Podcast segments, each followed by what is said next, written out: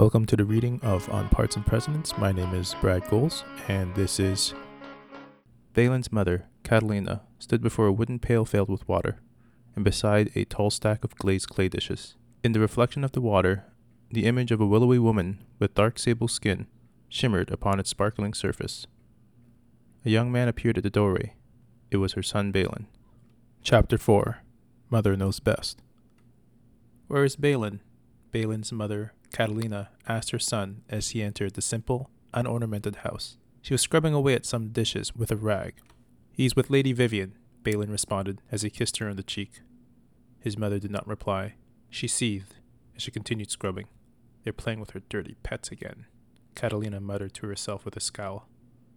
Balin began hopefully searching around the house for some one and a half inch gears that may be lying around on the floor somewhere. He peered under the dining table, behind the weapon racks, and in the straw stuffed bed boxes which they slept in. Maybe, just maybe, he had dropped one or two around the house by accident. It's beautiful, he went on, unaware of his mother's growing rage. It's like a tiny Glastonbury tor, filled with mice, rats, hamsters, squirrels, black, red, and gray. Oh, and even dormice. His mother muttered something Balin didn't catch before scrubbing harder. And there was a sword, stuck in a stone, Balin continued. Me and Balan tried to pull it out, but it didn't move. Lady Vivian tried too, but she couldn't do it. I'll bet Arthur could do it. She threw the dish down, shattering it on the floor. Balin froze, then looked up at his mother. Her fists were clenched, and her eyes were bloodshot with fury. That's King Arthur to you, boy, she chided him. Do not take the young king's friendship for granted. If his father were alive, you'd be dead as a doornail today, boy. You're on thin ice as it is with him, what with that stupid, stupid murder of his cousin. Do not ruin this for your brother. Do not ruin this for us. Balin stood there in shock, backing up from his mother. I don't want you hanging out with her any more, she shouted as she approached, crunching upon the broken dish as she did. Same goes for your brother, for that matter. Balin shook his head, which was responded to with a tight slap from Catalina. Do you hear me, boy? Catalina screamed at the boy holding his hot cheek. Balin will find himself a lovely northern gal to marry some day, not some witch, not some pagan witch that plays with rats. Catalina grabbed the boy by the ear, pulling it side to side. Do you hear me? she screamed directly into it. But, mother, he rebutted, aren't? Catalina's eyes widened. She tilted her head as she pulled Balin's face closer to hers by his ear. What? she asked.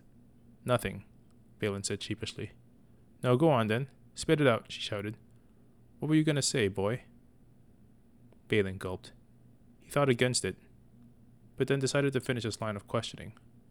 Aren't you a witch? he asked. I mean, not a witch witch, like a witch doctor, right? I, she screamed as she squeezed Balin's ear as hard as she could, am a priestess. Balin yelped in pain. Catalina released her grip and wound up her leg. And you, she continued as she sent her foot forward, are daft. She kicked him, sending him flying across the room and shattering a small table that used to hold up a vase of flowers.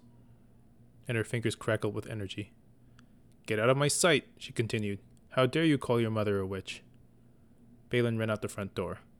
Your own mother, she screeched. You'd call her a witch? Balin ran for the hills. Catalina picked up the wet rag and a white dish, and continued to scrub away furiously, muttering to herself as she did.